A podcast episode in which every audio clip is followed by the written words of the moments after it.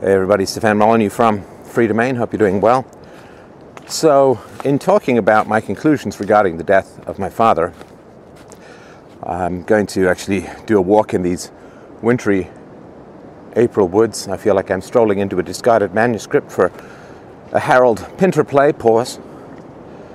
And so I'm sorry if there's a little background noise or there's a little um, wind rumbling or whatever, but this is the environment to talk about this because from the winter of my discontent has come a form of acceptance that I wanted to share with you, and I also wanted to share the methodology as to how I was able to achieve this acceptance.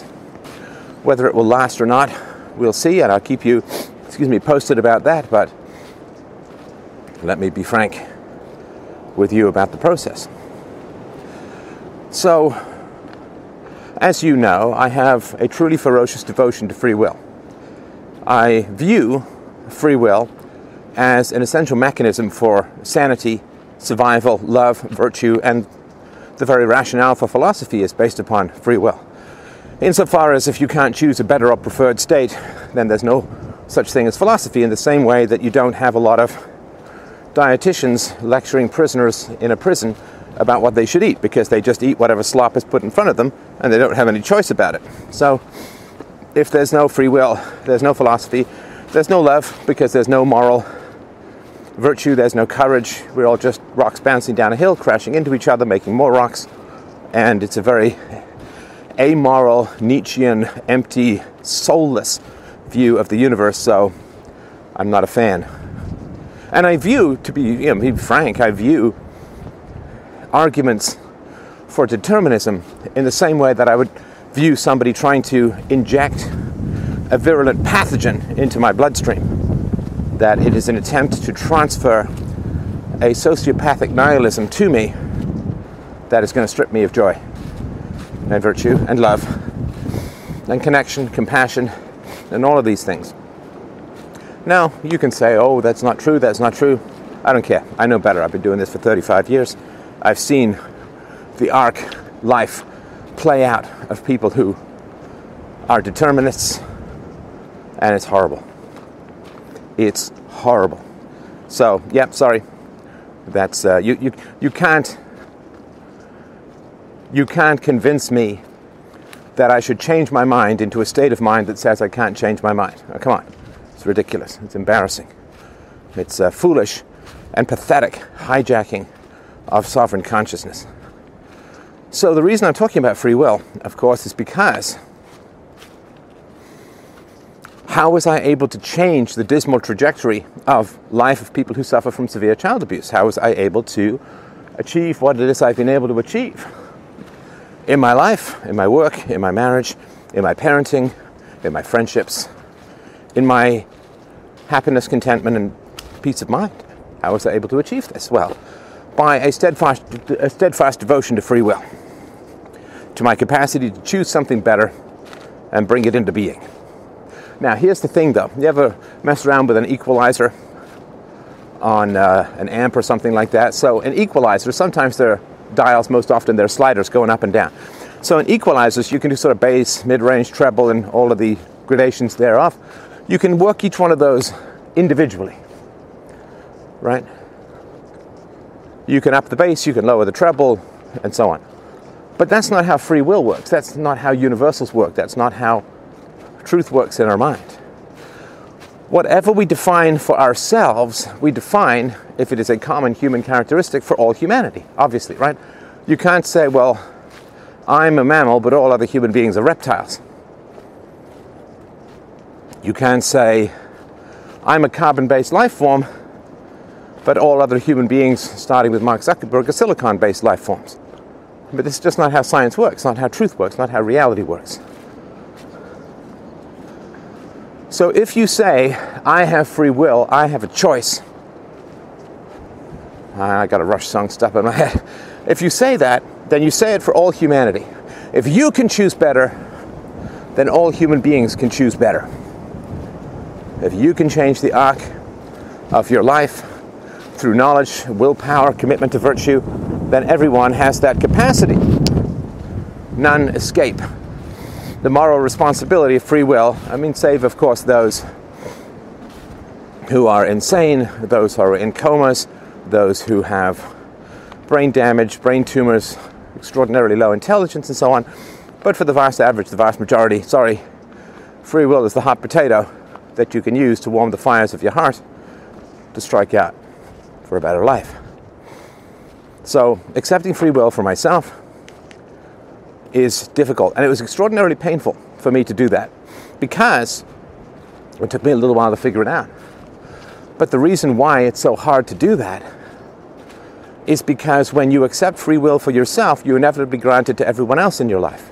In other words, if you say, Well, I can change the course of my life and I do not have to be a prisoner of history, or as a character in my novel once said when he lost the fight against his bad habits, he said, I am what remains when history wins. It's always struck me as a very great line, which is why I repeat it uh, on the show from time to time. So when I said I can do better despite my history, the problem is, of course, I then have to say about my own parents they could have done better despite their history. Because what do we do if we want? What are we encouraged to do? We're encouraged to take responsibility for ourselves, but deny responsibility to our parents if we've been abused. That's, oh, they did the best they could with the knowledge they had. That's a bullshit argument. That's a bullshit argument. Imagine if I go and uh, steal a plane with people on board, and I, uh, I hit the gas and I pull back on the joysticks, and I basically stall as I take off from the runway and kill all the people, all the passengers. All the passengers. I walk away. And then people are mad at me and they say, hey man, you just, you stole that plane and you stole taking off and crashed, killed all the people. And I say, hey man, when it comes to flying, I don't know how to fly. I've never studied it. I don't, you know, never even flown a flight simulator. I don't know what all that stuff is for. Would you say, oh, well, okay, off you go then, you're fine? You'd say, no, no, no, no, come on. If you get behind the joystick in an airplane, you better bloody well know how to fly it, or you're liable for the resulting crash. So when you when people say, "Well, my parents did the best they could with the knowledge they had," they're dodging the real question, which is, why didn't your parents study how to become better parents? That's the fundamental question, right? You understand? That is the fundamental question. Parenting is complex. Parenting changes. Society's values change, virtues change, knowledge is gained. You don't know how to parent based on how you were parented anymore than you know the current geography of the world because you learned that there was a Soviet Union 30 years ago or 40 years ago. Configurations change, knowledge passes by. If you're not using a rotary phone, a rotary dial phone, to make your calls, but you're instead using a sleek new cell phone, then you're willing to upgrade your knowledge, your skills, your expertise based upon new technology, new information, new possibilities, new potentials.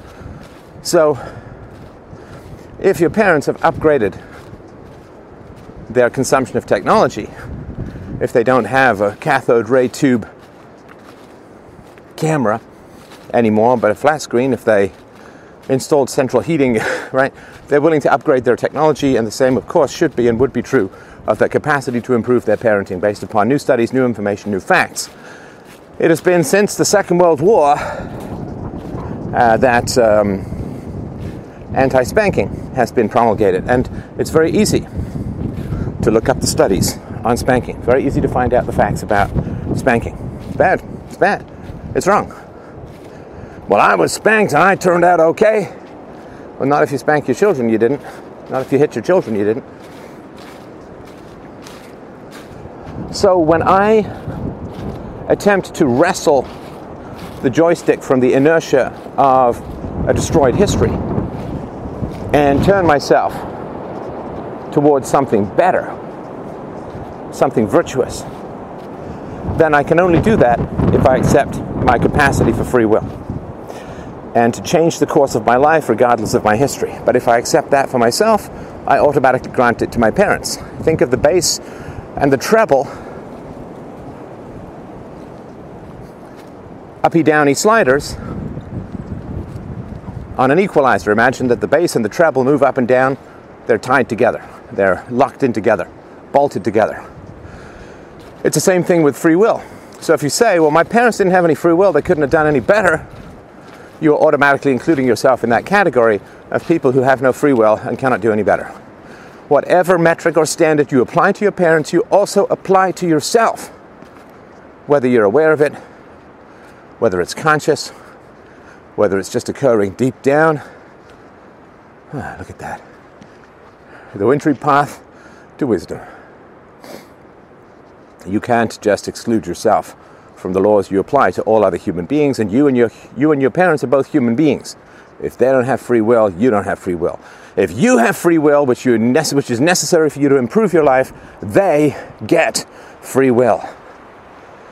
You can only improve your life to the degree to which you are willing to give your parents responsibility for the choices they made. If they couldn't do any different, you can't do any different. If the excuse for them is, well, they did the best they could with the knowledge they had, then all you have to do is avoid the gathering of knowledge and you're off the hook. But see, here's the thing like, I was taught this when I was a kid, and I accept it. I really do. Do you know what I was taught when I was a kid? That uh, I've universalized and people don't seem to like so much anymore? Ignorance of the law is no excuse ignorance of the law is no excuse. Well, why? Because everybody would say, Steve Martin style, I forgot, armed robbery was illegal. Ignorance of the law is no excuse. Ignorance of the moral law is no excuse. Ignorance of how to parent is no excuse. If your parents did not study how to become parents, if they didn't do any research, if they didn't take any parenting courses, hell, I took parenting courses. I read, read books, I researched, I figured out how to become a parent in a productive and positive way. Because I'm a responsible human being who doesn't blindfold himself, strap himself in front of a car, and say to the resulting mow down, hey man, I drove, I drove the best I could given my lack of vision. It's like, well, A, don't tie yourself up with a blindfold, and B, if you do, don't drive a damn car. And people try to juggle this contradictory notion that they have free will and they can improve their lives, but their parents were completely trapped by history, by destiny, by their own terrible childhoods. But of course, you can find countless examples of people with terrible childhoods who ended up becoming very good human beings and great parents and sensitive and empathetic and all of that man's search for meaning style. You can find tons of examples of that. And what one man can do, what one woman can do, another man and woman can do. So, the only way that you get to control your life is to give your parents full authority in what they did as parents. Full responsibility. The only way you gain responsibility for your own life is to hand over the hot potato of responsibility to others. And if your parents, you sit down and talk to them if you had a bad childhood, your parents say, Well, we did the best we could with the knowledge we had, then of course the, the basic question is, Well, was that, was that a standard that I was allowed to have as a child? Like when I was six and I spilled some milk or I knocked something over? Did you say, oh, well, you know, you're doing the best you can, you're still a kid? So no punishment, no punishment for you. If your parents punished you for what you did as a child, then they're saying that as a child you had full moral responsibility for what you did, despite the fact that you were a child and they were supposed to be your tutors and all that kind of stuff, right? But they're saying you had 100% moral responsibility for what you did as a child, which is why we punished you, right?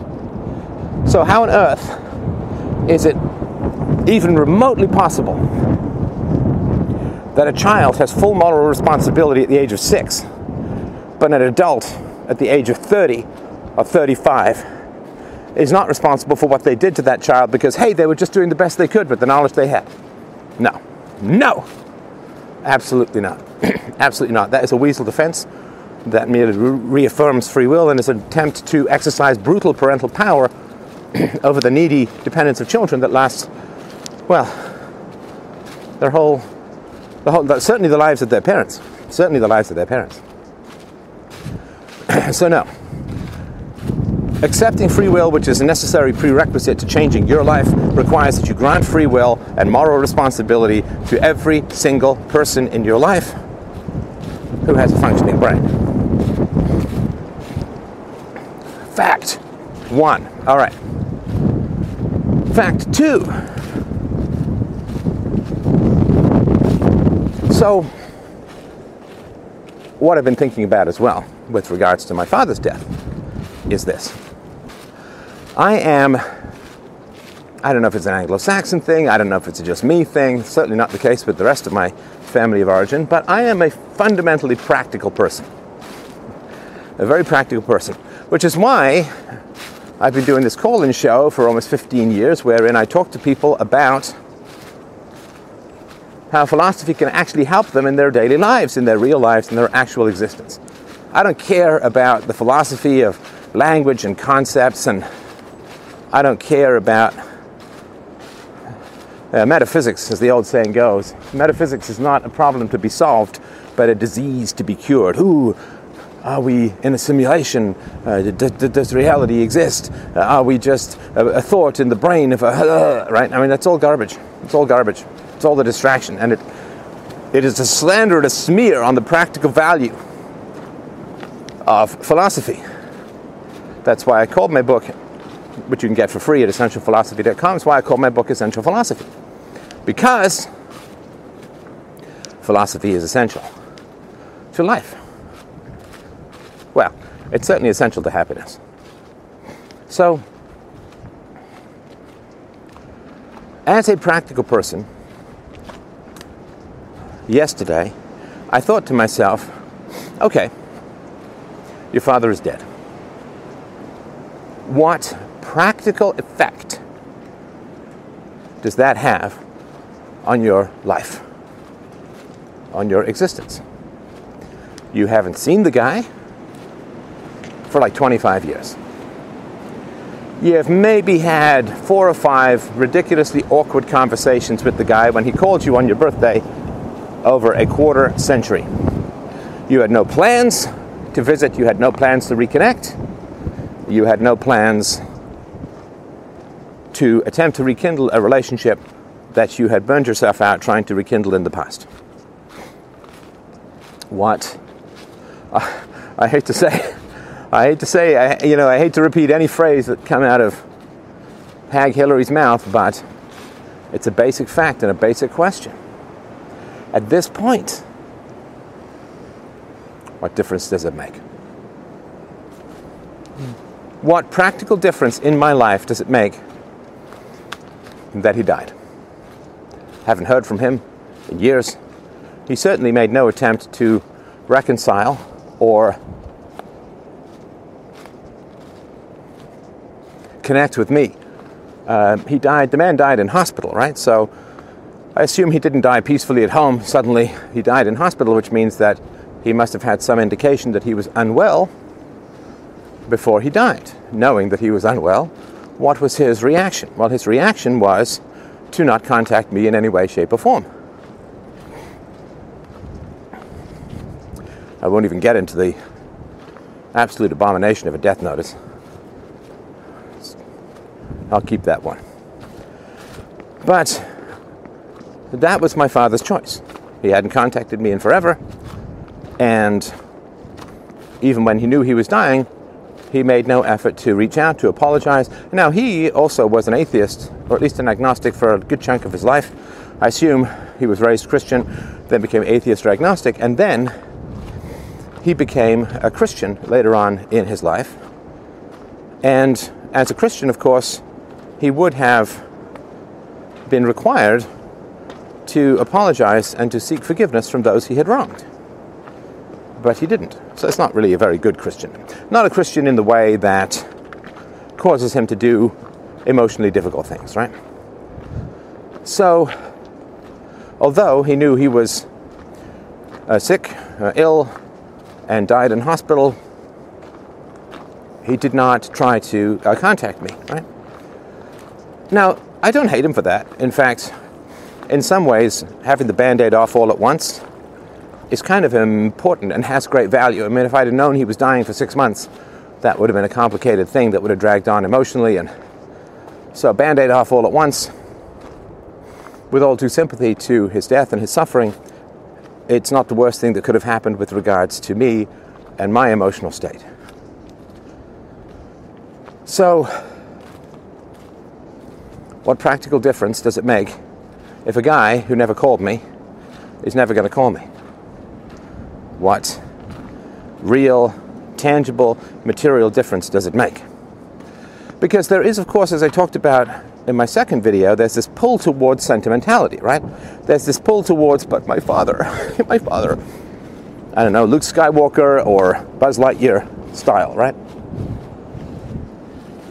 But what practical difference does it make? I didn't want to talk to him. He obviously didn't want to talk to me. Well, I mean, see, I, I, I tried, as I said, I tried for quite some time to get him to uh, understand at least the basic reality of the hell that he left me in.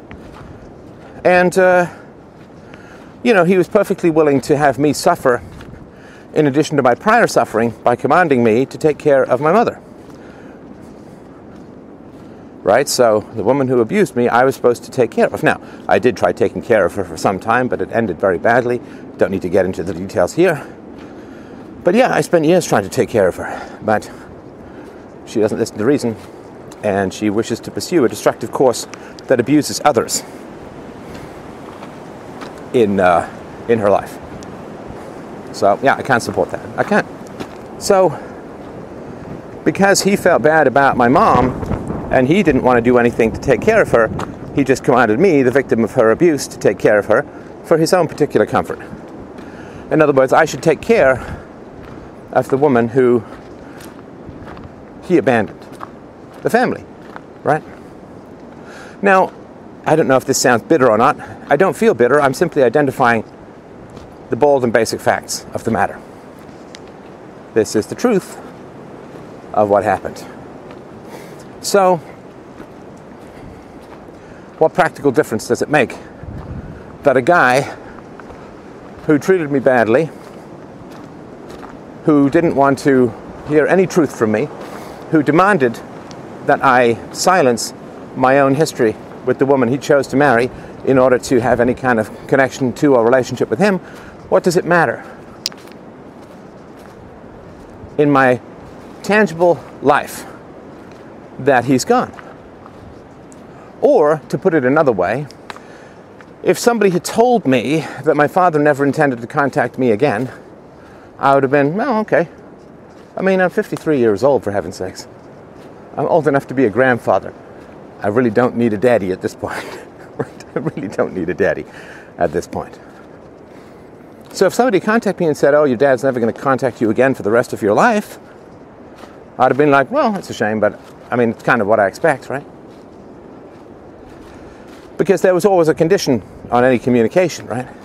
Like he was handling a bomb, as I talked about, the bomb of the truth that I could say that would uh, destabilize him. I mean, all of the little things that he did, you know, like when I went to go and visit him at the age of 15, I think, in Africa, he he put me out in the hot sun on the roof of his garage to scrub it all down, scrub all the rust down day after day. kind of like a slave labor from the dad I was supposed to be visiting and reconnecting with. Not ideal. I can't imagine bringing a child of mine halfway around the world and then putting them to work on grunt labor on my property. There was no conversation. I was just up there day after day, scrubbing away on the corrugated tin roof of his garage because he needed to repaint it, but it was half rusty. So I remember listening to a little tinny radio he gave me. I remember listening to Crimson and Clover by Joan Jett and the Blackhearts when I was up there and really liking that song. But there I was like a coolie, struggling away in the hot sun in Africa at the age of 15.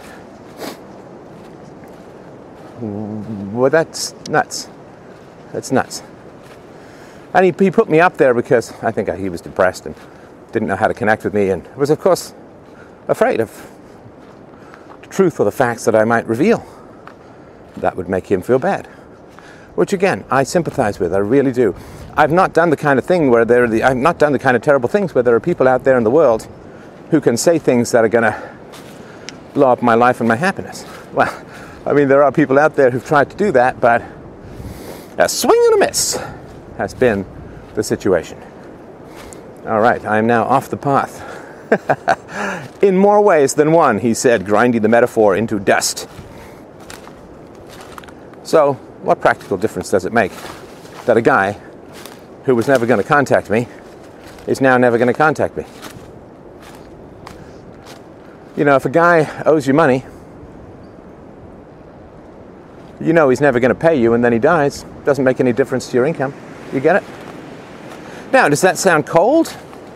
Well, I don't know. See, it's funny because sentimental people will generally label practicality as cold and unfeeling because if you're practical, then you're less susceptible to manipulation, right? And that's really important. There's so many people out there in the world who will try to manipulate you in order to gain access to your resources. And they do that through, you know, think of white guilt and all that, right? Or the Marxist thing that the, the poor are stolen from by the rich. And it's just manipulation to get resources if you're not sentimental. Like, sentimentality is the Trojan horse through which the barbarians enter the gate, right? Or get into the city. And uh, I, you know, sentimentality is uh, extraordinarily dangerous. Pathological altruism, they can call it, and so on. So, whenever you talk about practical consequences of other people's decisions, then people will attempt to take away the basic practicality of what you're talking about, the basic reality of what you're talking about, and substitute a kind of syrupy, saccharine, hallmark card sentimentality in its place because because that way they gain access to your resources, right? It's, uh, it's a terrible uh, manipulation. And, you know, obviously kind of sociopathic in that sociopaths know that you care about things, they don't care about them, but they know that you do, like China calling people racist for criticizing the Chinese Communist Party, even though there are many ethnic Chinese in Hong Kong and Taiwan and other places that hate the Chinese Communist Party with damn good reason, right? But there's just sentimentality, right? And here's the thing, too. If this um, sentimentality, but he's your father, it's like, yeah, well, don't give, certainly don't give more sentimentality to people than they give to you. So if people say to me, ah, Steph, but he was your father, well, how many people went to my father and said, But Steph is your son. You should listen to him. You should reach out. You understand? It's still one way street. And one way streets are the road to hell itself. So, no. No, thank you. I will be no more sentimental than someone else in my life. I'm very tender hearted to people who are tender hearted in my life. But if people are cold and manipulative, no, practicality wins out. What does it matter in a practical sense? And of course, yeah, there's this undertow of sentimentality. I get it. Right? The sentimentality of that little boy who supposedly washed up on that beach in Turkey, and his father had overloaded the boat and pretty much caused his death. You know, you let your kid ride without a bike helmet, you can get a ticket. This guy can load his kid on an overloaded boat because he wants to get to Canada for free dental care, and suddenly Europe can't have any borders. So that aspect of things pretty pretty important. That I will not have a shred or an atom more sentimentality in my life than the people around me have. What practical difference does it make? I can't see any. I can't conceive of any. And that basic reality is what informs my current emotional state. And the thing is, too, you know, that old Sting song, Why Should I Cry For You, that wrote about his father, you know, it's kind of mournful and, and kind of sad, but Sting had a close relationship to his father. He would get up and go on his milk runs every morning at the crack of nothing, or as the army say, at zero dark stupid. As I close this walk, the wind comes down. But if you've already grieved, in a sense, for 53 long years, your father's death, my father's death, is actually kind of an end to that grieving, if that makes any sense. Right? So, for a long time, I very much grieved not having a father. As I said on my show, I had to figure out how to shave by picking up an old Life magazine in the library and flipping through it. Mom couldn't teach me. Don't need to shave my legs. Well, maybe I do, but I'm not going to. So, I did grieve that. I did mourn that. It was no joke when I was a kid. One kid says to another, You know, my dad could beat up your dad. And the other kid says, Really? How much would that cost me? That kind of antipathy to an absent father. So, if I've already been grieving off and on for over half a century, the final death, the death, it's kind of like an end to grieving. I'm hearing strange sounds in the woods, my friend. Hopefully, this won't be found tomorrow with a bear creeping up from behind. if it is, I'm sure it's CGI'd.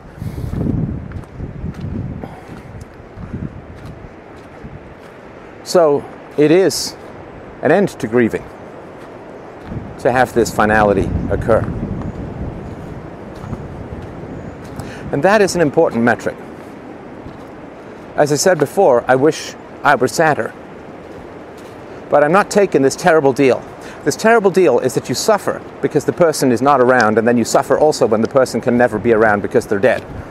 Like, that's a bad deal, man. That's a really bad deal. So, what happens, of course, is that if I loved my father, as I hope my daughter loves me, I know she does, but if I loved my father, then his decline, his old age, and his death would be utterly heartbreaking to me, right? And I would go through all of that pain of losing him, but basically based upon the pleasure of having him in the past, right? By the way, it's now been three or four days since I've had much of a meal. Oh well. It's just the way things roll when you're this way, right? Sorry, I'm just trying to stay away from the wind here. But this is the basic reality. I'm not going to feel very sad now because I've already had the sadness in the past of the disconnection. And to take that sadness and plow it into what's going on for me now would be to get the worst ends of the stick. The only consolation for having had this kind of very sad experience for many years when I was younger, for decades really, the only consolation is that I don't have the same kind of grieving that I would have had if he'd been in my life. He'd been a wonderful guy. I'd have loved him. And the last thing that I wanted to say is this. So, I think it is really important not to be bitter about the bad choices that people make in your life. I think it's important, you know, you care about them, their family, you try to make their choices better, you try to reason them into making better choices. That's a good thing to do. It's not a good thing to burn your entire life doing, but it's a good thing to do. But here's the reality I now have lived long enough to see the arc of people's lives and how their various beliefs play out. I've seen what happens to the relativists, to the nihilists, to the subjectivists, to the postmodernists. I've seen what's happened to the socialists. I've seen what happened to the rational people. Huh, one or two that I have been able to track over the course of our life. You don't need to be terribly angry or bitter about people who make terrible choices because life horrifyingly punishes them in a way that you don't need to lift a finger. Even if you want them to suffer, you don't want people to suffer, and that's why you try and help people to be more rational. But if they do, if they do make terrible choices, they hurt others, they don't listen to reason. I've seen a couple of instances where I've been able to see under the cauldron lid of people's self hatred when they do that kind of stuff. It is a life of unbelievable suffering, my friends. You don't need to be angry. Nature imprisons evildoers. through the natural course of their own corruption. It's a terrible thing. I wish it didn't happen. But it's not up to me to change it because I can't control human nature. I can only control what I do.